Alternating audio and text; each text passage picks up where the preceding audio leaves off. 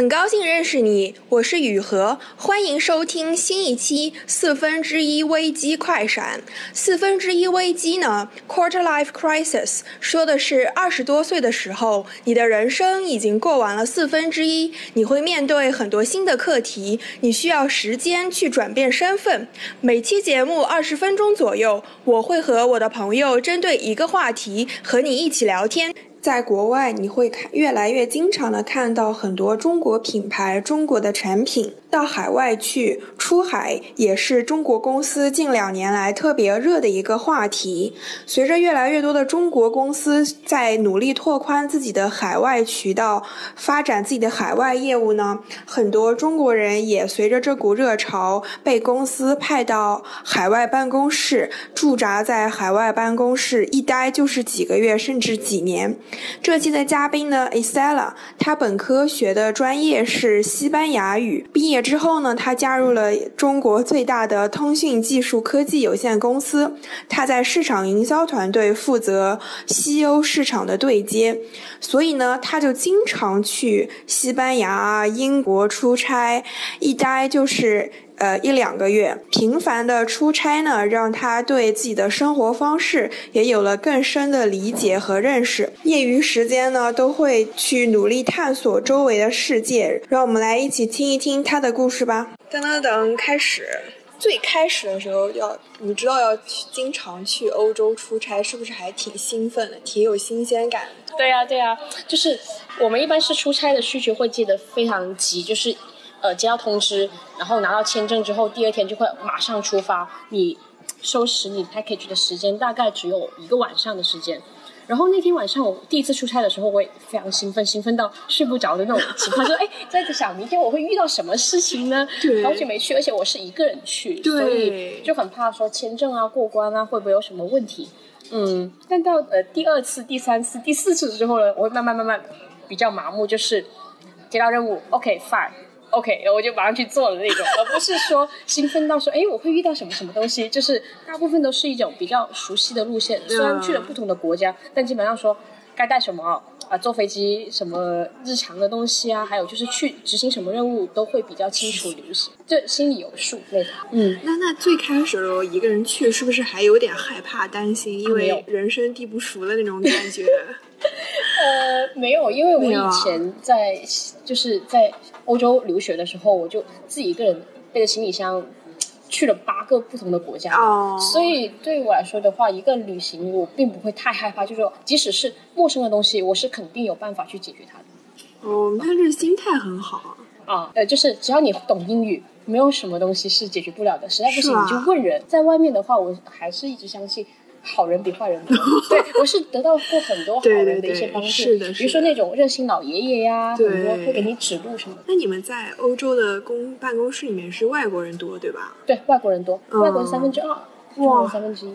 那刚开始的时候有没有担心过，就是可能在外国办公室属于那种少数？就从人种上来说，你是你是外国人。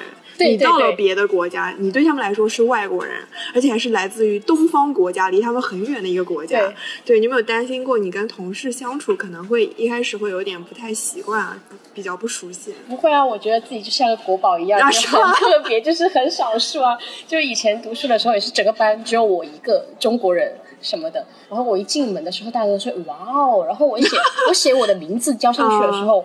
然后他们看我写的是中文字，会觉得 amazing。You read like this，我就觉得还挺挺有趣的。其实个人觉得蛮享受那种我是呃少数的那种感觉，并且因为呃这样的话，就是他们其实，比如说你在国内，你看到一个外国人问路，你会更热心。我在那边的话，我会感觉外国人其实会更热心。在国内的话，你可能问路，他们还没有那么热心。对，有一种这样的感觉。明白。那你的那你的外国同事热心吗？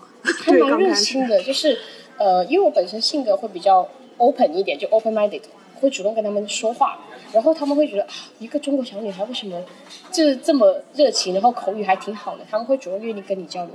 他们说经常就是呃，东方来的学生啊，或者是同事，一般比较内敛一点，不怎么愿意跟他们交流，甚至外国人主动去跟他们讲话的时候，他们好像也是因为不知道是不自信还是怎么原因，就不太愿意搭话，还是中国人跟中国人玩。呃对外国对对，人跟外国人玩，很多留学生都是这样。对对对，其实我是更喜欢说，你既然都去那个地方了，你就主动融入当地的文化。即使有时候会有好搞笑的地方，就比如说，因为我不懂他们的一些礼仪，闹的一些笑话，但是他们会教我，教你他们的包容性其实还是蛮大的，嗯，对外国人的一个包容性。所以以前有人跟我说，他说 “You don't，呃、y o u are not alive Chinese”，我说。哦、w h y 他们就会说，因为一般中国人会跟中国人报个小团体，就不是自己一个人玩，对并且也不会主动跟外国人玩。我一般就是、我周围的都是老外，我觉得还蛮有趣的，哦甚至是呃去过一个生日会，是所有不同的国家的人聚在一起，对，嗯，嗯就是都是 international 的学生。理解嗯。那你能跟他们吃到一起去吗？我觉得很多人不能跟外国人在一起，是因为吃不到一起去，你知道吗？因为大家还是中国味。对我我我是国际味，就是中餐我可以接受，外呃西餐我也可以接受，吃面包啊，吃意面啊，吃什么都可以。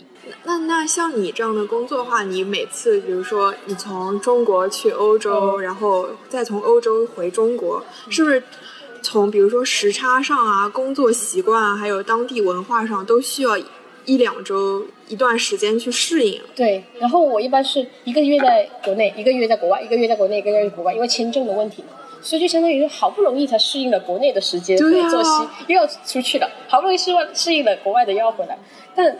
后来我想想，一开始会觉得有点累啊，那后面我是觉得这样子能督促你，就是催促你去提高自己的适应能力。所以到一开始我是可能需要一个星期，是。到后面我就可能是一两天、几天我就我就好了。嗯，关于时差这个的话呢，呃，我个人比较有个特点，就是特别能睡，就是在十二个小时的飞机上，我能睡十一个小时，所以基本上就是，呃，我会买晚上的飞机起飞，到那边就是白天，然后直接就开始工作了，就不需要到时差，哎，适应能力非常强。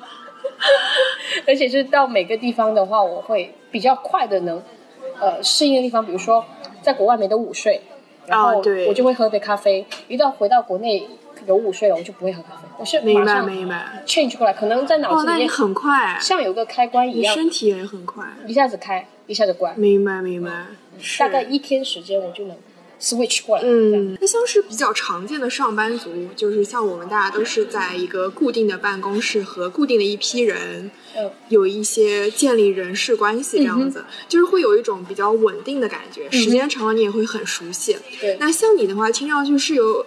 在中国有一个办公室，一批人，一一堆事情；在国外有一个办公室，有很多外国同事，然后是另外一批事情。对你会不会就是会不会还蛮有一种一下子在这个世界，一下子在另外一个世界，有点跳脱感啊？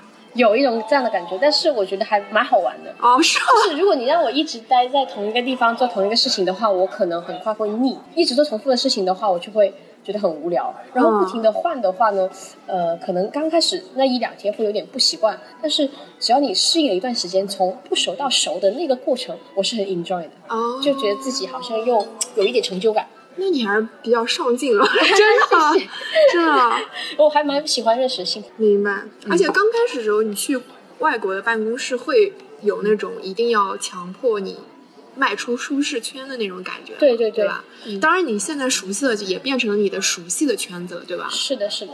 其实虽然我去的国家很多不一样，但是大部分时间还是去的西班牙。所以从大方向来说，就是相处时间越长的话，你你的熟悉感会越强，一回生两回熟。对对对对对 还挺好的。就是老在一个地方待着，确实也容易腻了，对吧？对对对，但是是还是需要有一些老朋友的沉淀。其实你越是有时候，并不是说你跟老朋友的时间待的时间变少了，你就变得不熟了，啊对因为你见了更多的人，你才知道你自己真正喜欢什么，是想要什么朋友。是然后其实真正是你朋友的人，他还是会留在你对，的没世界里。错，没错，真的确实是这样。就是很多时候老朋友可能很长时间没见面了，也会就是见面还是会像以前一样，立马很熟悉的开始聊天。是的，而且你会觉得你要更加珍惜他。对对，没错，时间沉淀下来的朋友才是真的朋友。是的，哎，像你的工作是需要了解当地的风土人情的，对吧？对对对，就是你之前是有在那边留学的经验，嗯对，我觉得那后来在工作上，就是是不是也挺也需要时间精力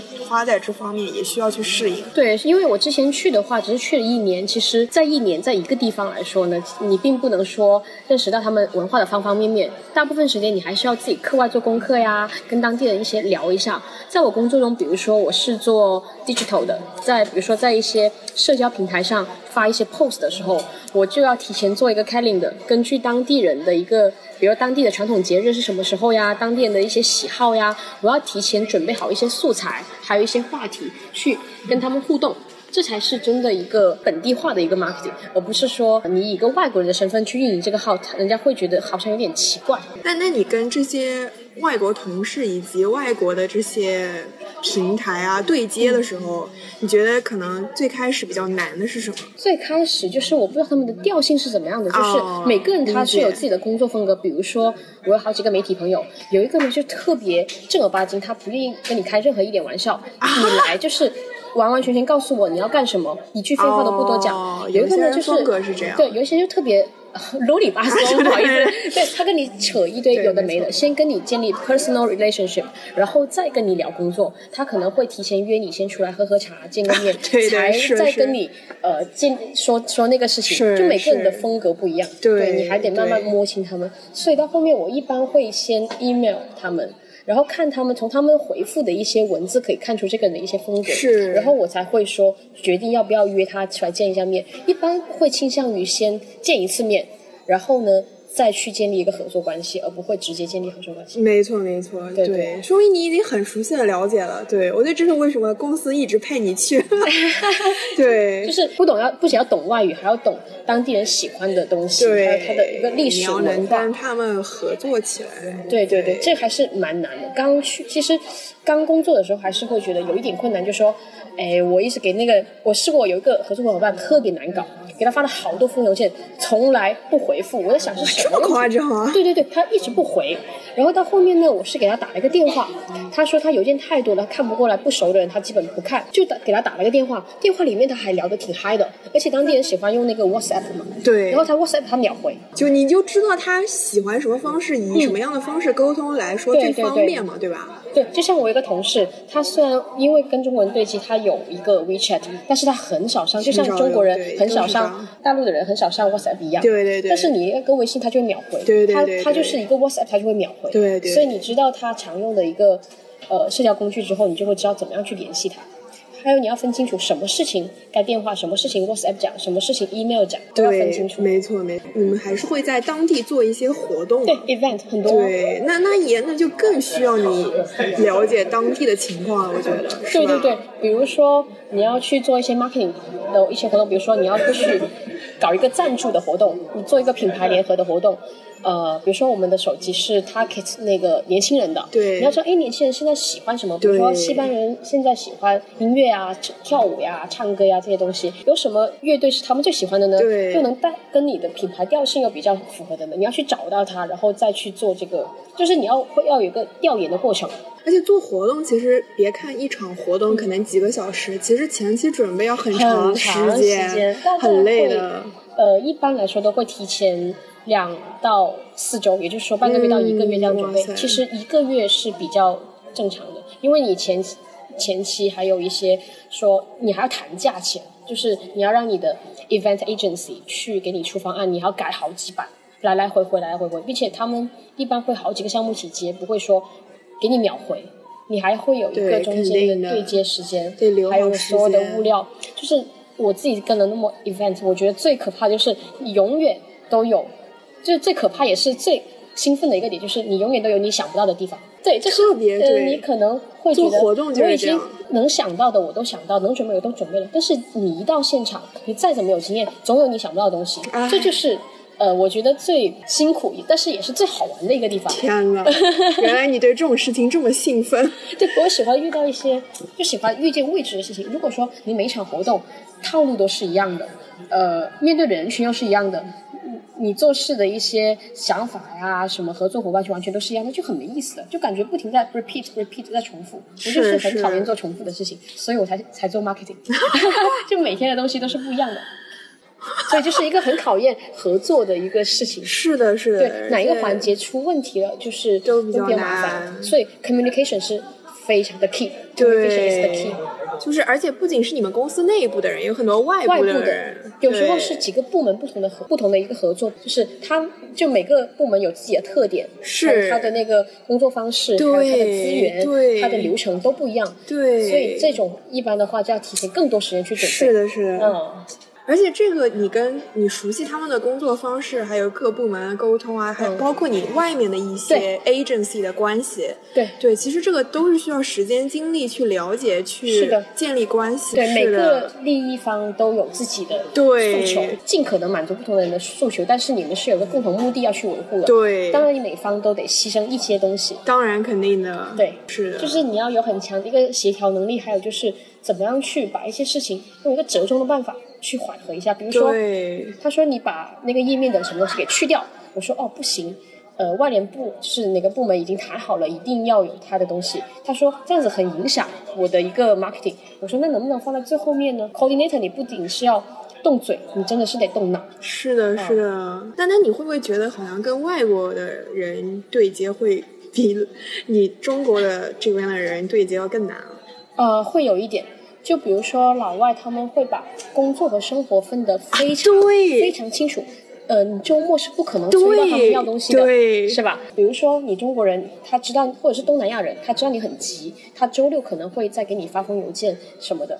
呃，你要求他加班，他可能会愿意。但是在欧洲的 agency，你不可能催他们呃周末给你一版方案的，就是一到周末的话就是 pending 两天，无论如何都得 pending 两天，或者是有当地节日的时候，无论如何都会 pending，并且这个时候最好不要给他们发那种工作消息，你可以留个邮件，但你不能要求他们回复，或者是这个时候突然给他们一个电话是非常不礼貌的。对的，对的，对的。嗯，然后我有时候给他们发 WhatsApp，他们我开始去的时候不太清楚，他们周末的话就不回，哦，这样或者说或者有礼貌的就会给你说一句咱们周一再说。哦，但一般他们放假的话就属于蒸发状态。对，我觉得他们这个边界设置的还挺强的，而且自己能够遵守，而且能够对 force 别人一定也要遵守我的这条界限。是的休息时间就是休息，周末就是周末。我是觉得还蛮好的，而且他们就是那个拉通能力会差一点。比如说，我是做 PR 的，我是做收手的，我就各干各的，我不会连通起来。其实 PR 很多资源是可以用在收手上面，对对对收手上面有些东西可以用在 community 上面，他是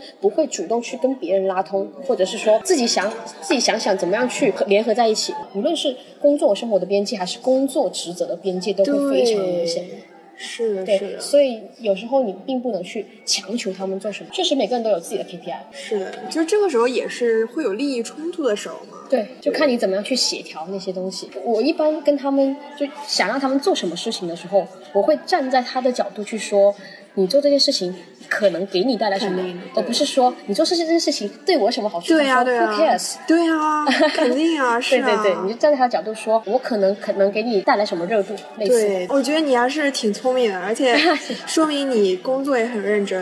哎，那你在国外这样待就是一两个月这种，对你会有漂泊感吗？会啊，就是比如说试过一个星期去了四个不同的地方，然后每次醒来我都会半夜醒来就说，哎，我自己在哪？我是谁？我姓什么？我都不知道 对对对，就是可能醒来之后懵逼那么一下，对但是过后呢，我就知道哦，我现在在哪里哪里，就是会清醒过来。然后每天衣服都是从行李箱拿出来的，有一种就是没有家的感觉。有一阵子会这样子。一般来说，这种状态不会持续太久，我就会到一个比较相对稳定的地方，比如说到宿舍去住一段时间。嗯，哦，一般来说一两天我就能 settle down 下来，适应能力还 OK，但是漂泊感是肯定有的。一般漂泊感会产生在晚上的时候，对，一个人的时候，对对，一个人的时候，然后一到早上吧，就好像跟打了鸡血一样，又可以到处出去玩啊，去工作呀、这样子就就 happy happy 了。哦，是是，就是出差的话，很多很多一个人的时间，你要想想怎么样去排解啊，怎么样去思考。我是很喜欢一个人思考的，所以一到晚上的时候，我可能会听歌、看看书，会写写文章，或者思考人家，就静静坐在阳台上，什么都不想。对对对对两个人上，对，对对对，也比较符合国外那种调调，我觉得。他们国外的人晚上还到挺常去酒吧的。对对对，呃，有时候收手多了，心心会有点累。对我是需要一点时间大家自都需要己相处处，时间对，对去 recover 一下自己对，是的，是的，是的。Listen to your inner heart。是。那你这样出差好几次之后，是不是在西班牙那边也是算你的舒适圈了？已经对对，就其实算是我的 second hometown。对，我也觉得有这种感觉了。对，但是我去到伦敦的时候呢，我也会有一种就是兴奋感。但是我我一般来说去那个地方第三天之后，我就会有熟悉感。哦，那你还是这个算非常快了。嗯，就是基本上我去一个地方之前呢，我会搜一下它那个城市地图有什么东西。穷游网是我很常用的，穷游锦囊。嗯，然后我去完之后，我基本上知道东南西北有什么，我要去什么地方。呃，然后走来走去，大部分时间是走同样的路，就不会有那种陌生感。所以一般在那边的假期，你都是自己去出去玩。大部分时间会，因为觉吧得好不容易都出去了，对呀呃，为什么不出去看看呢？对呀就是去欧洲旁边的一些地方，比如说就像出个省一样简单嘛。对有时候我会坐那种连夜大巴哇因为我塞，这你都敢坐啊？啊，对啊，我经常坐连夜大巴，你不害怕吗？尤其是在读书时候，为了省钱，就是会坐。不害怕吗？不会啊你一个小女生，呃，我就戴个眼罩，戴个那个枕头，我上车就睡睡一晚，我过去我就第二天马上就开始玩。一般会！选那种十一二点的车，然后过去的话，再到第二天早上我就开始继续玩。我精力好充沛啊！然后在第二天去那个地方就是暴走一天，然后晚上的话就住一下，然后第二天再继续玩。或者是说有时候买那种为了省钱啊，买那种 Ryanair 那种廉价航空，它又是晚上对，凌晨起飞的嘛。对。然后又要提前去值机，所以基本上就是睡机场。我睡过好多次机场，去，机场上很多人在睡觉的。有一次我遇到一堆学生，还蛮好玩，他们就问我说去哪里之类的，就是变成朋友一样。我们还一起打牌，因为你还是比较外向、比较活泼的，而且能够很快的，就连在机场的人，你都能够很快的融入他们。是的，因为我们是同一个航班的，打一下牌什么的，就一下子就过去了，然后就上飞机才睡的。在你会的语言的国家，对可能会好一点。那比如说去什么法国、德国这些，你连语言、街上的路啊、字牌啊、餐馆啊什么你都看不懂的地方，你会害怕、担心吗？呃，倒也不是特别会，哦，这样啊，那你还是我可以问，挺勇敢的。就是一般会有英语。就是啊我觉得只要懂英语，怎么样都行。还有一次我去到德国的时候，因为我不会讲德语，然后我发现德国人的英语并没有我们想象那么好。我有一次我就是用手语完成了 body language，完成了所有的 communication。这么厉害啊！我问一个呃老奶奶怎么去那个地方，然后她就用的德语跟我指路，然后我就好像大概听明白了那个地方。我手机突然间网络有问题没网，然后我还真的去了那个地方。我给她看那幅图，她就知道。我一般会提前存好那些图，即使她。呃，就是即使我没网的时候，他我也是知道我要去哪。还还是会有一些人就是特别好，甚至说我一个人行李箱太太重了，他帮我提一段路。他问我要去哪，他帮我提一段路，就遇到很多很多好人。是还试过有一次在车上问路的时候，我后面一整个车厢的人一起回的我，怎么你去坐那个 A 八路，然后我就哇，旅行很难看出一个人的性格的。还有就是，首先你很活泼，嗯你很主动的融入当地的环境，然后还有就是你有一种就是好像什么问题都觉得。啊，反正都可以解决啊，对然后也没有特别着急说一定要规划出一个路线，反正去了那儿问人肯定是能问到的。我会提前做好攻略，但是我不会完全按照我攻略走。比如说出现一些问题的时候，比如说船晚点啦、车晚点啦、对啊赶不上下一趟车，就是各种情况。比如说有一次在威尼斯的时候，因为船晚点了，导致我赶不上那趟车，我就坐在河边，在就是那个海边那里思考人生，然后 就是我已经没有办法了。我有时候也会这样，对，然后就已？经呃发现那天的天气特别好，比我前几天来的都好。然后突然间又遇到了几个女生，她们也是同跟我一样情况，错过了车。前前一周我的信用卡被偷了，我没法买票，我只有现金。然后周天所有的我也不知道怎么办。呃，突然间那几个女生就跟我，我们就一起聊天了，聊着聊着，她们就说她们帮我买票，我给过她们现金，然后我就赶上了车。哇塞，对，然后他们看我，他们问我还饿不饿，还给了我吃的，给我牛奶，给了我面包什么的。嗯，还真的遇到好人，有三个女生，嗯是都是不同国家的，他们就觉得我很奇怪，为什么一个人坐在那思考？是的，是的。然后我当时我是一开始在自拍，然后他们说，哎，要不要帮你拍？我说，呃，我说要不我们一起拍。因为旅行中会会遇到很多突发情况，就有时候会把人心情搞得比较糟。因为嗯，你遇到过很多没有的，有有其实工跟这个跟工作上的道理是一样的。是的，你总归会遇到很多突发情况，你没有办法预想，你也没有办法控制的事情。是的。我还试过被一个意大利司机骂的很凶，他不会讲英语，然后我上错站了，然后他骂的我很凶，然后旁边一个老太太看不过眼，然后她去骂了那个司机，然后来帮我，就说你要去哪，我带你去，我就我操，那一刻对那个老奶奶整个肃然起敬。在旅途中，你看过很多国家，你也看过很多人，你会看到他们不同的生活方式，就见过各种各样的活法。对，对你也会产生很多思考嘛，对你自己的人生、自己的生活方式产生很多思考。嗯哼。对，那你觉得在这段旅途中，这么这两年、两三年的经历中，嗯可能对你影响最大、印象最深刻的一件事儿？我觉得第一个就是想去的地方一定要去。我看过一个日本女生，她是我跟我一个在在同一个青旅的，就是她并不是说她固定在哪个地方，她是一边打工一边攒钱，然后去不同的国家旅行。她也当时我们是在巴黎相遇的，她在她看起来很嫩哦，其实她已经三十多岁了，三十多岁还没有结婚，就是一直在外面漂泊，去一个地方打一下工，去一个地方打一下工。我想说，哎，原来真的有人就是像小说里面一样的活着。而且他还一直是很 positive 的。他说一直都会遇到不同的人，然后呢，他觉得我很特别，然后我们还加了 Facebook。我看到他现在还是在不同的地方一直玩。他他去一个地方玩，并不是像一个游客一样说待一周就走，他是真真正正的去那个地方感受过，他才会走。然后攒了钱又继续走，攒了钱又继续走。我觉得这种状态，就是会让我觉得，就很多时候我们生活着会有很多包袱，容易抛下。没错。真正能抛下了去追寻自己喜欢的东西，就是你要真的能放下的话，没有什么东西能拘束你。你真的想做一件事情，没有人能拦拦住你的。其实能拦住你的，都是因为你内心还有顾虑，你还不愿意放开自己。对，当你真正走到外面出去了之后，会觉得，哎，原来有这么多人生活是可以这么美好的。对在国内久了会觉得好像每天都是像三点一线，然后或者是说被房价、物价压得很喘不过气来，就是你会觉得其实人是可以有完全有另外一种嗯，当然我可可能做不到像他那样的潇洒，完全抛弃我的事业啊，完全抛弃我的家庭，但是我是可以参照他的那种，你知道自己喜欢什么，并且勇敢去追寻 feeling。所以乔布斯有三句话是我特别。崇拜的。第一个就是一生要寻其所爱，第二个呢就是说每把每天当成最后一天来活着，第三个就是把生命中所有点滴串联起来。你现在觉得好像没什么意义的事情，说不定以后某一刻回想起来是很有意义的。听完了这期播客，你有什么想法或者评论吗？请在下面留言。如果你觉得聊天内容对你的朋友也会有帮助，请转发语音给你的朋友。你可以在各大 播客 APP 搜索“四分之一危机”，就能找到订阅这个播客。你的转发和订阅就是在告诉我你希望节目一直做下去哦。我们下一期四分之一危机快闪再见。